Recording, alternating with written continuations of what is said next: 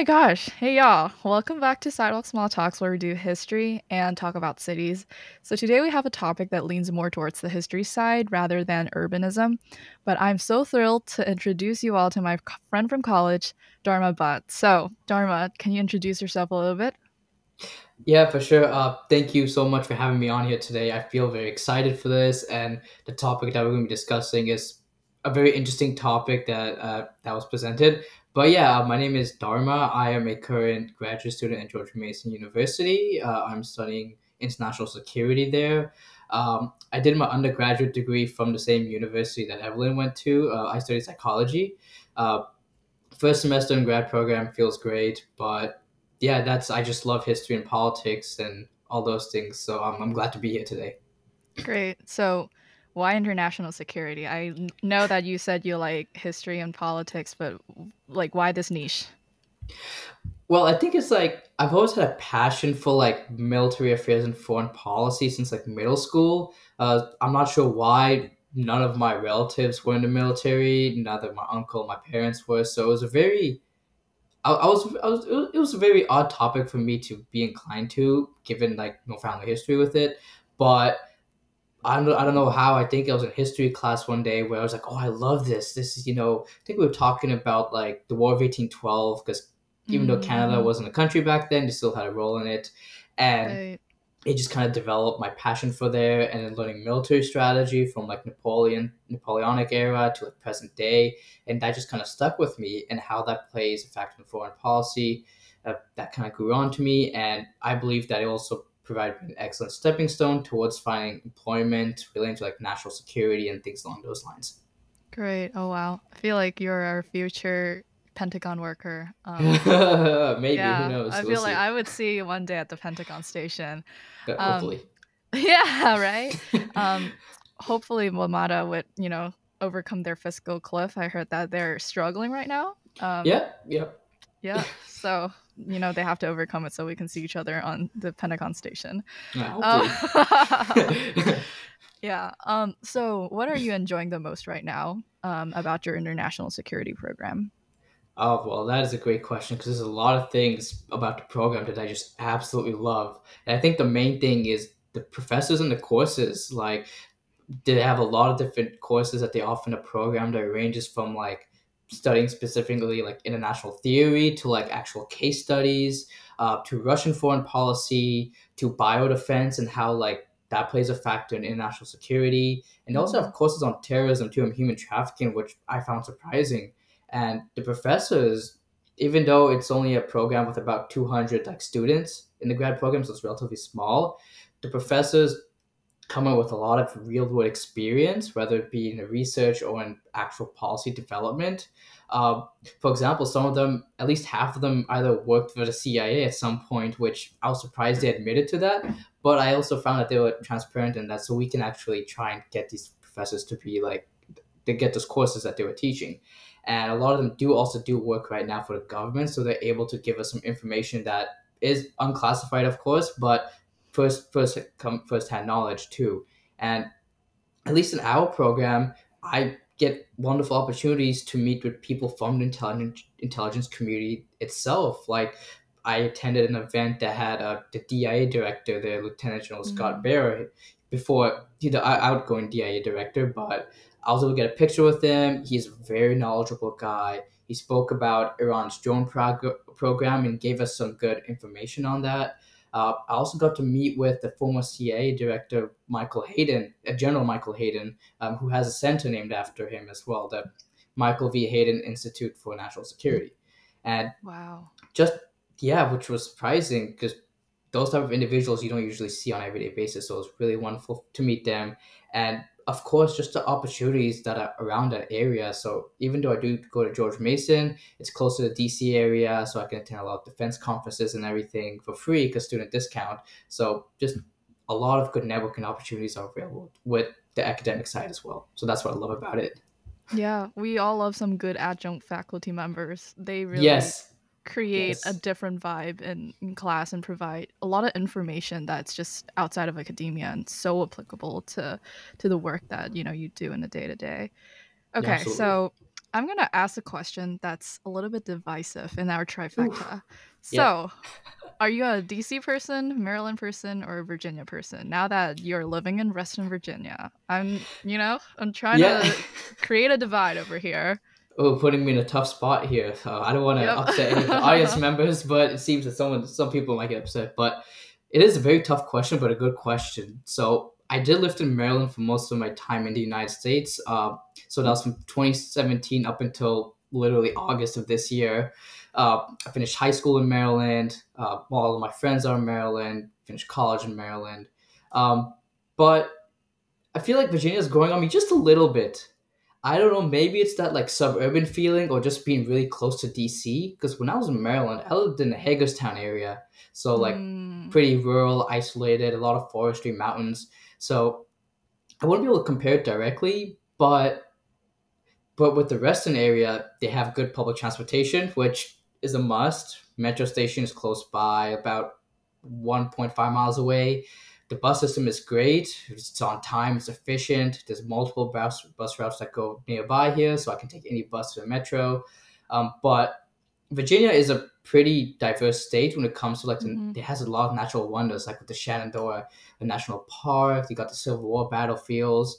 Uh, all of these like places to visit, and I have yet to visit them. In Maryland, I've seen a lot of it. Not so much in Virginia, but got it. My heart is in Maryland because again, my life is in Maryland for the most part. But again, Virginia is growing on me a little bit. But for the most part, I prefer Maryland a little bit more. hmm Sounds like DC is not in what what you No, just said. I I feel I personally myself I don't know about you I wouldn't live in DC. It's just I feel like it's too urban for me. Uh, Mm, and it's always like the city lifestyle. I don't really like that. At least with Reston, it's like yeah, I'm close to the roadways and stuff, but it's a very quiet community. Say what Hagerstown area was quiet. I mean, when I lived on campus at UMBC, it was relatively quiet. But mhm. with DC, I, I don't think so. Got it. Got it. Um, What- I what about I you, love though? the vibe. Yeah, I actually like the DC vibe. Um, Hmm, okay. I I like walking on streets where you can just see cool monuments and like see the Capitol. Um, it's very picturesque in my opinion, and Mhm. I personally also love the vast amount of small museums that DC offers, and most of them are free. So that's the perspective that I like about DC. But personally, putting myself on a on a tough spot, I would say um, I, I like Maryland more, and that's not because Yeah. of my my Maryland pride, but like um, you know, honestly speaking, I like Maryland because there is Baltimore, if that makes sense. Um, you know, Yeah. sometimes people hate on Baltimore, but I like the historic charm of Baltimore. And That's um, just hidden gems. Yeah, I will say that. Right, right. And you don't really see that in Northern Virginia. Um, Mhm. although Northern Virginia is, you know, full of local history, like Arlington is full of history, full of, you know, Civil War history. Um, Yeah. but um, I, don't- I don't really see that, you know, being preserved. You, you- see a lot of, you know, tall buildings Mhm. in the Arlington area, which is great, but um, that's not really something that I look for when it comes to, you know, ranking cities.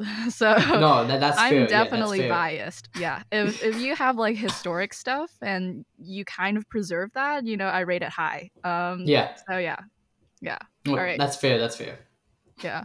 But to be honest though, both Maryland and Virginia have a lot of Civil War um battlefields. And I haven't Yep. visited even all of them in the Maryland side. I visited only Antietam, which is the most That's- popular one. yeah, that that is for the most part the most popular one because it's a very like turning point one because again a lot of history with it with like I think the I remember the Civil War general's name I think it was McMillan or something uh, he was in charge of the he was the guy in charge of the Union Army at the time but he was dismissed after the battle because even though they won they didn't he didn't chase the Confederates out so hmm Yeah. hmm Yeah.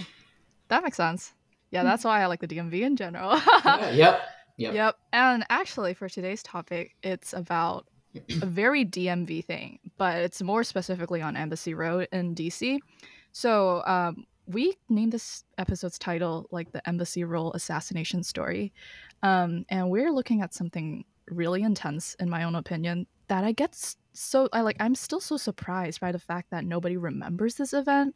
So apparently what we're going to talk about is the Letelier assassination. Um originally when I was like doing my planning, I put Embassy Row on my list just because, you know, the cool architectures. And I thought, you know, there's something like I can learn about Embassy Row. But I never thought of learning about an assassination and learning about a foreign sponsored, foreign state sponsored assassination on Sheridan Circle, which is like literally the roundabout that I always pass through when I leave work when I was still working in DC. So, um, yeah, I guess the fact that you know DC is so quietly international always just surprises me, and like the fact that um, we have all these really cool like you know foreign relation important people like hmm. living so concentrated in DC makes this story even more significant. All right, so um, a little bit about the Letelier Moffitt assassination. Um, a George Washington University blog post. I forgot which center it was. Probably the National Security Archive Center that they posted so. a yeah. blog post it says like um, about the Letelier and Moffitt assassination that after all, until 9/11, it is the only post-war foreign sponsor foreign sponsored terrorist attack on the U.S. Mm. soil, and I find it uh, r- like I don't know, is heavy a right word to like describe it? Like, you know, it's a heavy piece of history, you know, of, yeah. of this area, right? Like, it's mm-hmm. literally a terrorist attack because like an American um, citizen was dead as a result of it. Mm-hmm. So, um, to give us a little bit of background, um, this assassination has a lot to do with U.S. and Chile relations, and it took place in 1976, so it's like the height of Cold War. So, Dharma, can you tell us a little bit about um, what was going on between the U.S. and Chile and like their relations during the 70s and the 80s?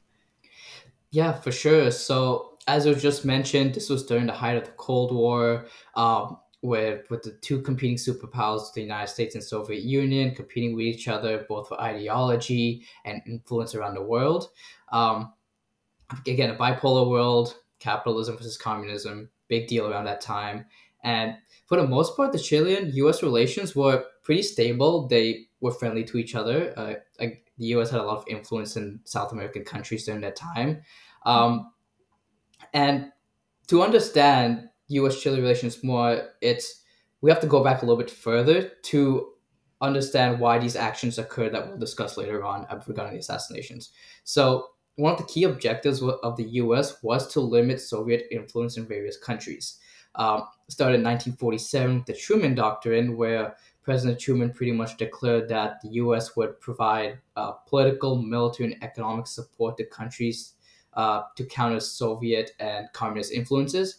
Uh, and this, in effect, continued on throughout the Cold War, the same doctrine from 1947, and it continued uh, especially after 1970 and after the Chilean presidential election. Um, both the US and the Soviet Union poured resources to support their respective candidates that aligned with their views. Um, Salvador, who was uh, one of the individual from the Socialist Party, uh, actually won the election. He was backed by the Soviet Union and other communist states. Uh, his presidency didn't last long, only lasted well, did last about three years, so almost an entire term until he was overthrown in a coup d'état. It was U.S. backed predominantly by the CIA. Uh, the military overthrew Salvador's government and replaced it with a military junta.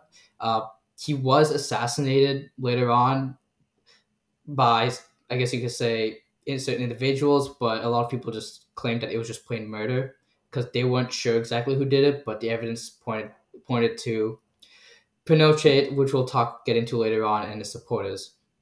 So pretty much the military junta consisted of people from like the different branches of the military. Uh, Pinochet was a prominent individual in that, and he declared himself president in 1974. Uh, and he pretty much consolidated all the power to himself by 1981. So again, it was state sponsored. Uh, both Nixon, Nixon's administration, Carter's administration, and Reagan's administration backed Pinochet and government. Uh, and under his government, they introduced free market enterprises, which removed tariff protections. So a lot of U.S. companies like that as well, and the U.S. government liked it. But that's kind of the backdrop to like the U.S.-Chile relationship of the 70s and 80s. It was relatively friendly, despite numerous human rights violations and other uh, silencing of the opposition, even that occurred. Yeah, sounds great. So quick recap basically us chile had a pretty decent cordial relations yeah. but what was happening was that there's an election in 70 where this Soviet-backed um, Salvador Allende he got elected, right? And then in 73, with a coup supported by the US CIA, um, Pinochet got himself enthroned, if that makes sense. Yeah. And that's basically where the dictatorship began, right? Mm-hmm. That, that sums great. it up perfectly. Great, great. So, okay, back to the assassination. So, there were two people killed on September 23rd, 1976, in Sheridan Circle, Washington, D.C. And so these two folks, one of them called Orlando Letelier and the other called Ronni Moffitt. So Orlando Letelier, hereafter Letelier, um, he was the former foreign ambassador to the U.S. from Chile um, under Salvador Allende, right? Mm-hmm. And then Ronni Moffitt was basically the staff worker um, of Letelier. Well, basically, yeah. they, they work in the same company. Like they work at the same think tank um, called the IPS, also in DuPont Circle, DC. And funny enough, I did a little bit digging and learned that this IPS think tank was founded by Jamie Raskin's father. So Jamie Raskin's father was at the memorial of um, Letelier. He basically officiated the entire thing. And so Maryland time, you know, like Maryland yep. time. Um, yeah, that was crazy. But anyways, so what happened was like on this morning when Letil- when Letelier was driving from Bethesda, where he lived, to work in Dupont Circle, um, on Sheridan Circle, there is a bomb that was placed under um, his seat, just got exploded um, by two I think it's Cuban. Yeah, by two Cuban folks. But like the entire setup of the bomb was kind of um, organized by a Chil- Chilean American named Michael Townley, I believe. Yes. And he received this assignment by the DINA, which is the secret police um, back in the days of Pinochet. Okay, cool. There's a lot of information. So yeah. basically, Letelier was someone who got exiled from Chile after Pinochet's coup, and which is why he's in DC working um, at IPS, which is a think tank that's very progressive, um, I think at the time and also right now as well. Um, yeah. And the assassination was basically planned by Pinochet, and um, it carried out successfully, unfortunately. Um, so yeah, him he he, he was dead. He yeah. or or I said it so horribly. So he died as a result of that. Um, but also Ronni Moffitt, who was also like victimized in the event, was this um, staff member that Letelier picked up in the morning just to you know give her and her husband a ride to work.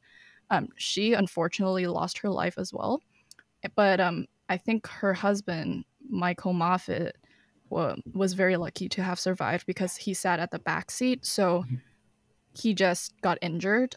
Um, and like during my dig with um, the Raskin family, um, I remember there's this one clip where Jamie Raskin was like, "I was a middle school boy that day, and I just got a phone call from someone um, who told me that." Um, wait, did he say he got a phone call? But something, you know, somebody informed him about this whole assassination thing, and at that very night, he basically followed his father and met with Michael Moffitt. And he just saw Michael Moffitt like weeping, crying, and like everybody at IPS, like, you know, taking in the um the burdensome or like, you know, the, the heavy emotions that took place as a result of the assassination. So, you know, another Maryland thing. Um yeah. Um so love it. Yeah. I'm not sure if I should, you know, like that. but anyways, um briefly after the assassination, there are more than 2,000 folks attending the funeral and the memorial service. Um I think both of them can, you know can be used interchangeably. Yeah. And so more than 2000 folks appeared and a lot of these folks were actually, you know, South American exiles who find political refuge in the US and um, I remember there is a quote from probably the Evening Star, which is the local newspaper for DC at the time, um, that says the crowd represented a large explicit community here and some who have suffered through the same kind of repression. And so um, the death of Letelier really kind of ignited, I think, a strong reaction to, I guess, the extension of dictatorship into, you know, the US, if that makes sense. Like, yeah. a lot of folks start to be scared or like be fearful about their their personal safety despite being already in US soil um, after what has happened. So, um, my question for you, Dharma, is really why why did Pinochet, you know, have this audacity to do such horrendous things? Mm. Like, was his relations with the U.S. like so well that he doesn't even care, or what was going on? Like, why would he have you know the audacity to do such things? Yeah, uh, that's an, that's a very excellent question actually, because again, a very horrendous thing. You and an innocent American civilian was killed, and kind of got away with it too, which was very unfortunate. But again, a lot of this stems back to the fact that we were in the height of the Cold War as well, and how far sometimes governments will be willing to go to support another government if they have the same ideology. Uh, so Pinochet actually took advantage of that quite well. You had mass repressions of like the opposition. Anyone on the left wing was either arrested and executed or sent in exile. And it's just a very unfortunate time in history because there were a lot of human rights violations as well. Um, and this happened right before actually, it's just very unfortunate. But and because of his outspoken criticism of Pinochet, as you mentioned, the, the DINA carried out the assassination attempt, assassination against him, and Pinochet kind of used. So during this time frame, there was an an operation that was financed by the United States called Operation Condor, which mm-hmm. again, U.S. financed operation to support both Latin and South American governments in dealing with socialist and communist sympathizers. So there were other countries in that involved, such as Argentina was involved with that, Brazil was. So it's just a lot of these South American governments were taking advantage of this, and it, it's just again a very unfortunate time. And when Carter became president, he couldn't speak out against it because before we had all this knowledge that the CIA was involved with the DINA and with Operation Condor, nobody knew what the CIA was doing during this time in the public because these documents became unclassified way later on. So Carter had to, if he denounced Pinochet, he was pretty much stating like, "Hey, the CIA was involved in this in some way, shape, or form," and Carter couldn't handle that as well. Uh, and again, during the Cold War, Pinochet's government was a free market enterprise. It was a capitalist country, and we just propped up this government. The last thing that you would want to do is denounce them and call them out for it, especially when they're your ally in the region. So that's one of the reasons why he could get away with it, which is very unfortunate. But even though you have all this evidence that yeah, it's state sponsored, there's not much you could do about it, given the time frame and everything that's going on. Mm-hmm. So would that kind of be the reason why you know the memorialization of this event wasn't as big of a deal as 9-11 despite you know the scale is very different yep. i understand you know like 9-11 you actually got a lot of people who unfortunately lost their lives you know mm-hmm. um mm-hmm. you got injured but still like something you know an assassination at this like national level that takes place like a mile away from the white house yep. but like nobody knows about it um mm-hmm. you know safe to say because honestly, like when I bring this um, assassination up to my peers um, in the past couple of days, nobody knows about it, and I don't even think um, anybody would kind of like realize that little memorial thing on Sheridan Circle because it's mm-hmm. so obscure and um, but but eventually I learned to appreciate you know the design of it. But but still I think your point really you know on on the Cold War atmosphere and how the polarization and you know party lining, if that makes sense, or like ideal yeah, lining, yeah, yeah, really plays an effect into why you know an event gets memorialized while the other does not. And mm-hmm. um, I wonder though if some similar assassination takes place today, um, is there any like international court that settles issues like that, or is it really just up to you know U.S. federal court?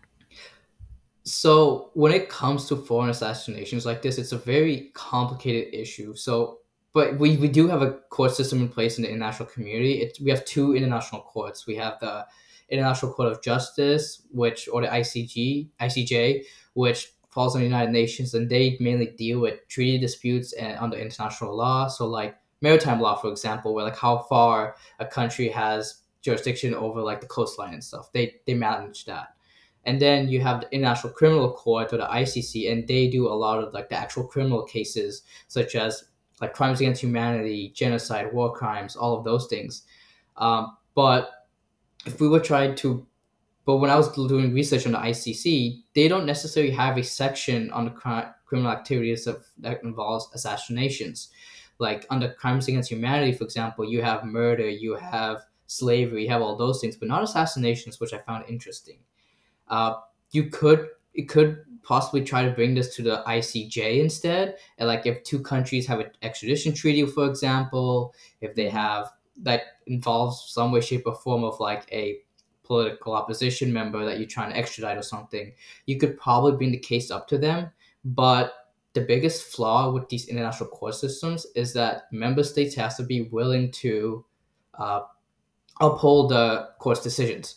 Uh, I'll use this one example: uh, Nicaragua and the United States. There was this one case where the United States backed rebels in that country, and they were brought to the ICJ because for arming a rebel group and all those things. But even though the United States was technically found guilty of that, it fought that the United States uses veto power as a member of the United States Security Council, and despite you know, treaties being violated and everything, the United States kind of shrugged it off like, no, we're just gonna forget this ever happened and we'll, we'll go do it again or something.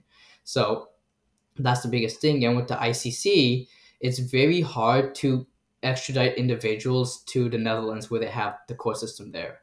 Like they've only done, I think, about 106, 186 cases out of decades of being a court system, and mainly they've only been able to go against individuals of like war crimes, like from Yugoslavia or Rwanda, for example. So it it's unfortunate that you cannot get assassinations under this because the United States would not be on board with that, and I don't think a lot of other countries will be either. But yeah, so even though core systems do exist, it's, I don't think you could possibly bring assassinations up to this to up to the core system. So yes, it will be locally decided, I guess. Wow. So imagine if Letelier, because um, while I was, you know, doing research on this topic, Hmm. um, apparently there's this historian called Alan McPherson. He wrote a book exactly on this assassination. I didn't read it because I just learned about it yesterday, but it's called The Ghost of Sheridan Circle. And um, I watched some of his, um, I guess, interviews, and he talked and he mentioned that the reason why eventually uh, Michael Townley, who is the Chil- Chilean American who planned the assassination, and also two Cuban Americans or Mhm. Cubans, Cubans, um, got tried in federal Yeah. court was really because the death um, that happened as a result of the assassination um, was related to an American citizen and a Yep. former ambassador to the U.S. So imagine like Letelier wasn't a former ambassador to the U.S. or Ronni Moffitt wasn't in the whole scene. Like this might just be dismissed, if that makes sense. Um, you know, in the entire justice system. So, I mean, I Yeah. find it kind of. Um, I mean, it gives me. No, you're right about it. You're right about Yeah. that. Yeah. it, it's it's kind of scary like it doesn't like you know the international justice system doesn't seem to include assassination which which is weird. Yeah uh, to a certain extent. Yeah the the international system it's it depends. I don't want to get too much into it because like it's all theory and everything but but i personally think we live like in a realist international system where it's like countries can do what they want to which they're not constrained by and the issues with these international organizations like the un it's like all of its enforcement or like its jurisdiction depends on the cooperation of the member states so Mm. if a member state doesn't cooperate, it can be very hard in dealing with them, whether it be like through an extradition treaty or just trying to pass a resolution. So it's it's a very it's a very interesting thing, like the system we're working with right now.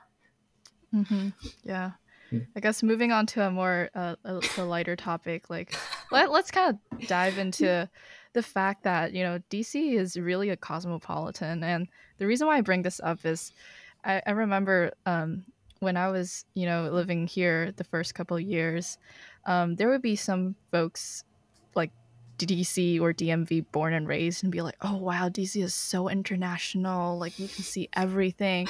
And like coming from Hong Kong, like growing up having to learn English as a mandatory language since you were three, I was like, no, the US is and uh, I mean, like the DMV is not international. Like you guys don't even learn a foreign language until middle school. Like, what do you mean by international? But after five years of living here and seeing, I guess, the international significance or kind of like foreign policy significance that DC plays, I go, wait, DC is quietly international. And like, there It are a lot of It's these things that, you know, just normal people, if you're not in the industry or if you're not in like working for government or the Department of State, like you just don't know about it.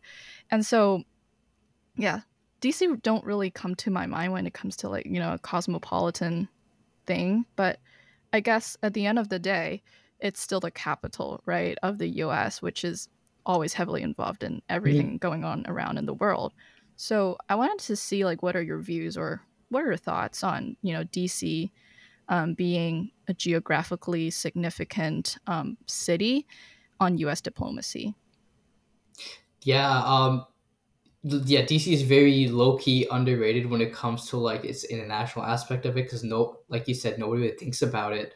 But even though like Washington D.C. is like very small compared to like New York City or like Geneva, where like those places are like more internationally renowned. Like NYC is the financial capital of the world. Geneva is home to the United Nations, or like even London, for example, it's a very like international city. But Washington D.C., like even though it's a capital, everything is like to understand its international significance, you have to like as you mentioned, either be in the industry or know people from that area, the locals I can definitely tell you more about it. But yeah, like DC is home to the United States government and non-government organizations that play a huge role in foreign policy. Like you got the you got the you got Congress, the Senate, and the House of Representatives that are there. You have the executive branch. The president lives and works in DC over at the White House, and then you also got all these government agencies there, like Department of State, Department of Labor, and even across, like not exactly in DC, but across the Potomac in Fairfax, you have the CIA headquarters, or in Arlington, you have the Department of Defense, but also play a huge role in the in the foreign policy world. And and the embassies are located in DC, right on Embassy Row too. And there are some embassies not on Embassy Row, like for example, the Canadian Embassy is located right next to the Department of Labor, so like right across the road, adjacent to the Capitol building, which I found really interesting and unique for that.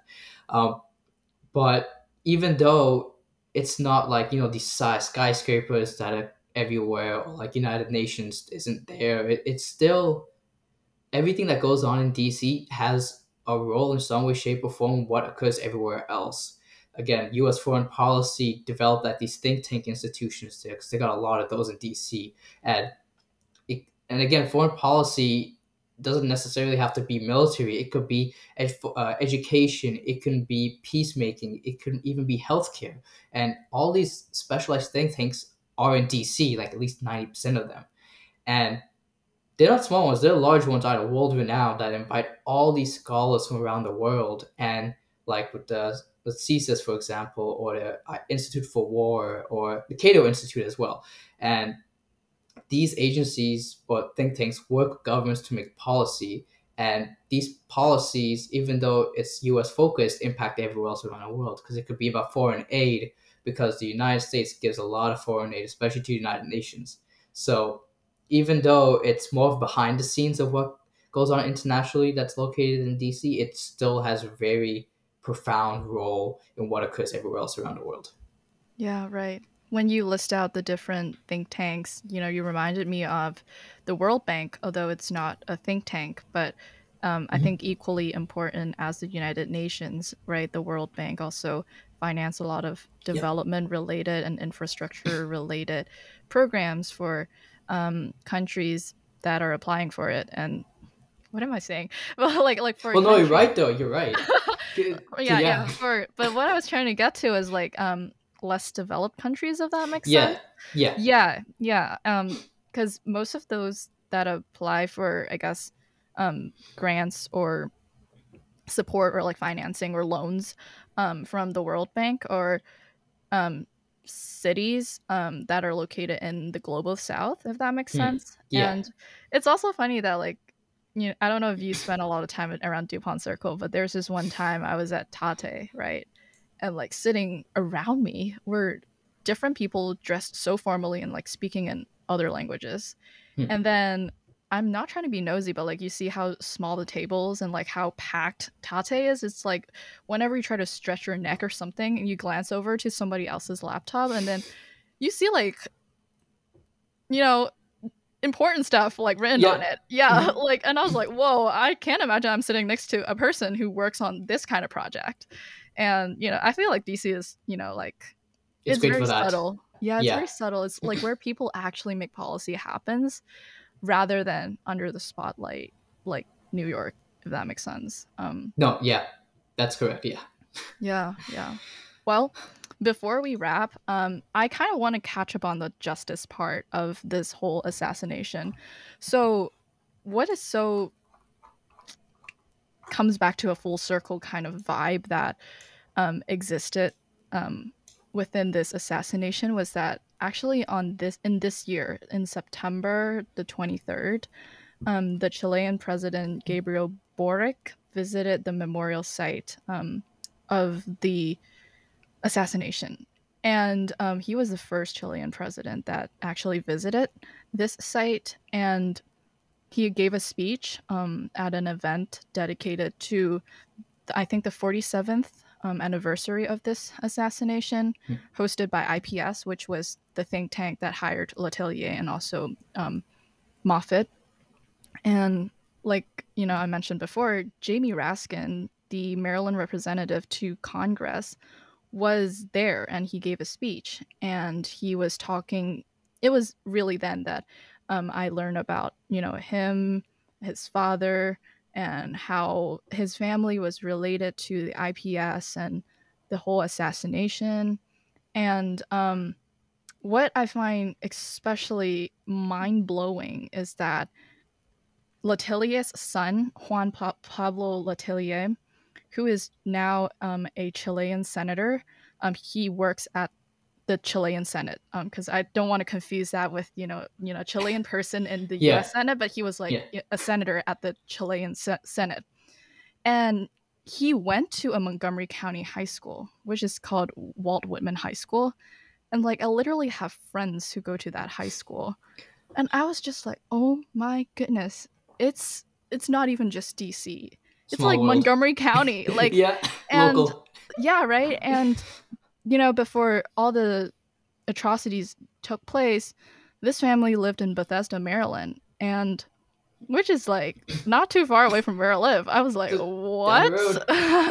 I began to pay so much more atten- attention to like you know those diplomat tags on, on cars around my area, Yep, and yep. figuring out oh who who is this person? Like you know which embassy is he or she working for? Like who's this important person? And honestly, like the other day I was at Costco, and there was this whole diplomat family shopping at Costco, and I'm just like. Really? I thought, you know, diplomat kids or diplomat families, you know, live a better off life, but um I don't know. It's always it's always nice to, you know, be be economic and save your taxpayers money. So I, I guess that's a that's a good thing for them, That's- right? That's uh, Yeah. it. It it kind of reminds me of I I did just a little side story related to like oh like you know you go to Costco one day and then you see like these diplomatic family there or you're at a restaurant and there's like somebody working from the embassy right behind you. But like down the road I think about twenty minutes down the road the the exile uh, heir to the Iranian throne uh lives like twenty minutes down the road from where I live. So it's like that's crazy. It's like because like I remember when he when he escaped Iran with his family back in like the seventies and eighties, he settled down in Northern Virginia. I didn't know where, but then I was reading up on him more, and it's like twenty minutes down the road. I'm like, that's crazy. There is no way. you, do you mind like ex- exposing like the street name of it? Uh, Okay, I, think okay. It's, I think it's on the Wikipedia page. I, it's on his Wikipedia page, so you could probably find. But he probably has like security and everything. But I want to meet him. I want to try and get coffee with him one day. I think it'll be cool. yeah, but you should definitely try it. yeah. You, you never know like what kind of friendship you would forge, you know, Oh, after yeah. after, you know, an, an outreach move, sending an Yeah. email, making a phone call. You, you just never know. Like definitely, definitely gonna try that. Definitely gonna try that. Yeah, yeah, for sure. But also in the meantime, um, circling back to the justice aspect Mhm. of it, um, the U.S. Congress actually passed a resolution of apology to the coup that Nixon administration sponsored or financed or supported, whatever way you want to call All it. All the above. Yeah, and so I think Senator Bernie Sanders introduced this, or maybe. Okay, correct me if I'm wrong, because I think I'm wrong. So I think a senator does not introduce a bill, right? Or can they introduce? it? They can. They can. Okay. Yeah. Yeah, I They think can. it's a. I think it's Sanders introduced it. I s- Hmm. saw like this whole announcement on his website um, that um, this resolution passed, and it actually passed this year in September. I think. Okay. Um, Oh yeah, I looked at things. So it's very recent. Yeah. Yeah, it was very recent. And what what's even more, I think, exciting is not a good word, but uh, what what is more, you know, it makes people feel better. Feels proud that Feels proud. is that, acknowing the just uh, injustices Right, right. Yeah. is that um, this resolution is also requiring further dis- declassification, you know, of CIA, you know, stuff that Hmm. you know took place that you know that caused this whole assassination before, during, and after. So it's really nice to see you know justice you know being avenged, if that makes sense, and but it's also kind of sad that it comes after 50 years Yeah. like when Juan is literally an old person. Like I remember like the speech that he was giving um, at the memorial event um, in September. He was like, "Yeah, I was going to Walt Whitman High School, and this one day I got um, pulled out of the classroom, and this principal or the dean told me about something happened to my father, and like that was when he was a high schooler, and after 50 years." did justice come but it's better than it's late you know it's better late than ever. but Yeah. it's also i don't know i have a lot of mixed feelings about this whole event Yeah. It's a it's a very touchy subject, but yeah, absolutely right on that. yeah right all right one last note um i really like the design of the memorial i don't know if you have a chance to go see it in person but um if you google search um, the letelier moffitt memorial it should show up on google very easily that um it's not you know decorated on a high pedestal and you know it's like embedded on the ground where the explosion took place. And i think it really really puts a stark contrast um, between this event and also um, the sheridan statue that's like right next to it. Because you know for the longest time like the us always um, built memorials or built statues to like honor war heroes and like you know kind of like honor Hmm. um, people which is great but um, it's also really nice to see that you know we got more and more memorials that are commemorating things that is not that great and you know making sure that people also know about it and i find it particularly that in dc when you see this kind of um, atrocity memory related memorials are usually like foreign events like there is one that commemorates an ukrainian famine Yeah. down near the union station area Yep. and versus the more celebratory like and honorific ones are for you know like war heroes i find this you know trend very interesting Yeah. but um yeah before before we actually wrap do you have anything you want to add Uh, related to this topic in particular, or I well, I think well, like you just mentioned about like how DC has like these, I guess you could say, commemorative things for like foreign events. I think it also ties back into like its internationality of DC, like even though it's not home to the UN or anything, there's still like memorialized things of like events that happen around the world, which I find really touching. Like you have the Holocaust Museum, for example, or you have the memorial that's dedicated to the victims of the Ukrainian famine that happened in the Soviet Union, for example. And it's a very, it's a very, I think it's a very good thing that we are acknowledging these things that are happening around the world because everything stems again, everything stems back to the United States in some way, shape, or form, and it just adds on to like the international aspects of DC, which I think is really it's a very it's a very good thing in my opinion. I think. Yeah, I agree. Mm-hmm. And I know that you've been writing a lot about international affairs in general. Where can we find your writings? So there's two places. Uh, one you can find it on my LinkedIn page Uh, because uh, I usually post my whatever I write on there as well, and as well as my website. It's isec isec thoughts. It's a WordPress website.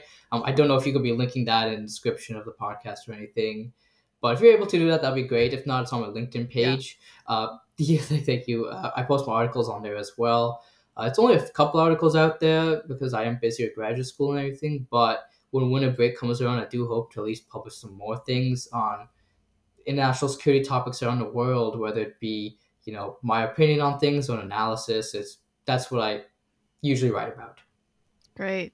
That that sounds fantastic, and I believe it should be able to link in the podcast description. But even if Great. not, like I'll still link it in my Instagram bio for this podcast. So appreciate it. In any case, yeah, we can find your writings. So Dharma, thank you so much again for your time and hopping on, chatting, uh, you know, international security stuff with me, and also digging deep into a foreign sponsored assassination happening right inside of DC. Um, I really appreciate our time talking together, and um, I wish you the best of luck with school and um, with your writing. So, thank you so much. Yeah, th- thank you once again for inviting me on here. It was great to talk about some underrated aspects of history that nobody again talks about, like the assassination that occurred on Embassy Row. Um, but yeah, I'm just thankful to be on here and to express my knowledge on this topic. Yeah, we're so happy to have you.